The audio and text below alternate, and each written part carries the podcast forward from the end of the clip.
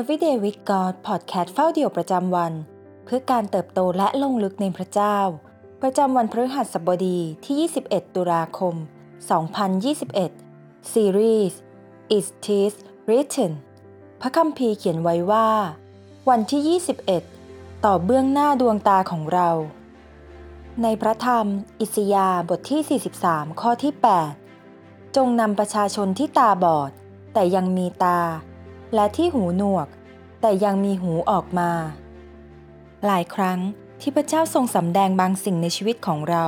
แต่เรากลับมองไม่เห็น หลายครั้งที่พระเจ้าทรงตรัสผ่านถ้อยคำของพระองค์อย่างชัดเจนในชีวิตของเรา แต่เราก็ไม่ได้ยิน ตลอดพระคัมภีร์ เราได้เห็นคำเปรียบเปย เรื่องหูและตานี้มาตลอด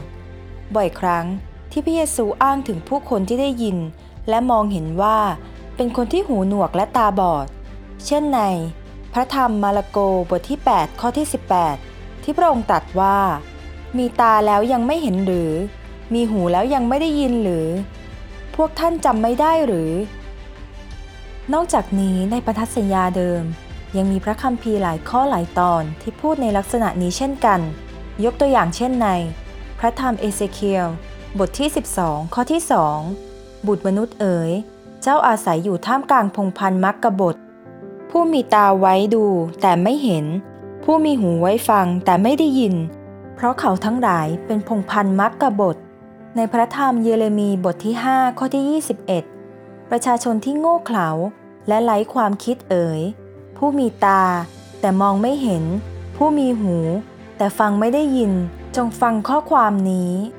และในพระธรรมอิสยาบทที่ 42 ข้อที่ 18 ที่บอกว่า จงฟังสิ พวกเจ้าคนหูหนวก และจงมองดูสิ พวกเจ้าคนตาบอด เพื่อจะได้เห็น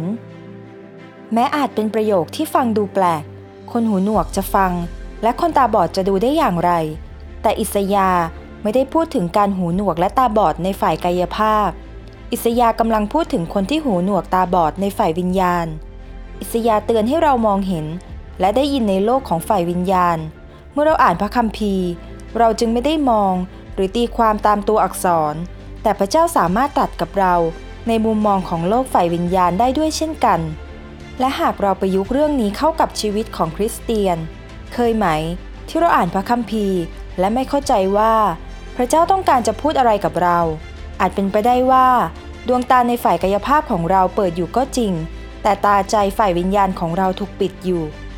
เราจึงจำเป็นต้องพึ่งพาพระวิญญาณบริสุทธิ์ในการอ่าน และฟังพระคำของพระเจ้า เพื่อให้เราสามารถเข้าใจ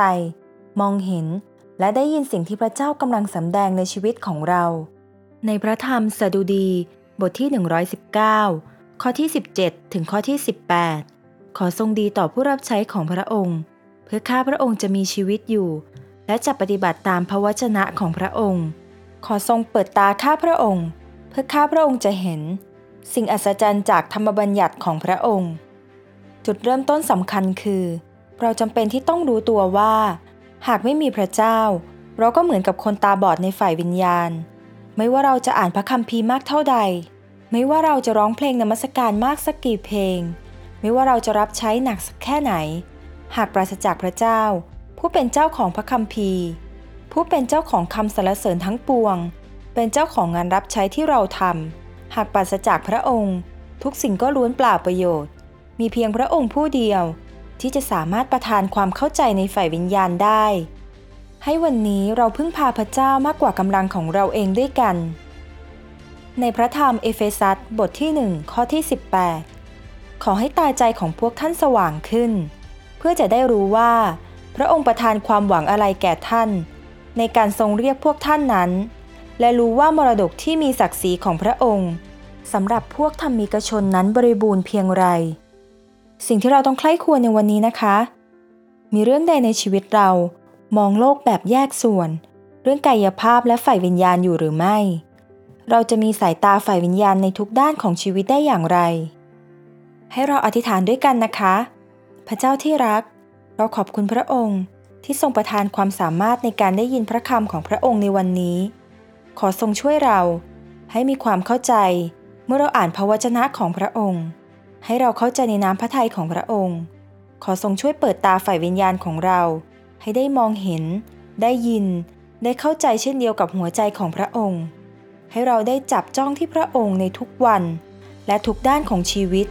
อธิษฐานในพระนามพระเยซูคริสต์เจ้า เอเมน ขอพระเจ้าอวยพรพี่น้องทุกท่านนะคะ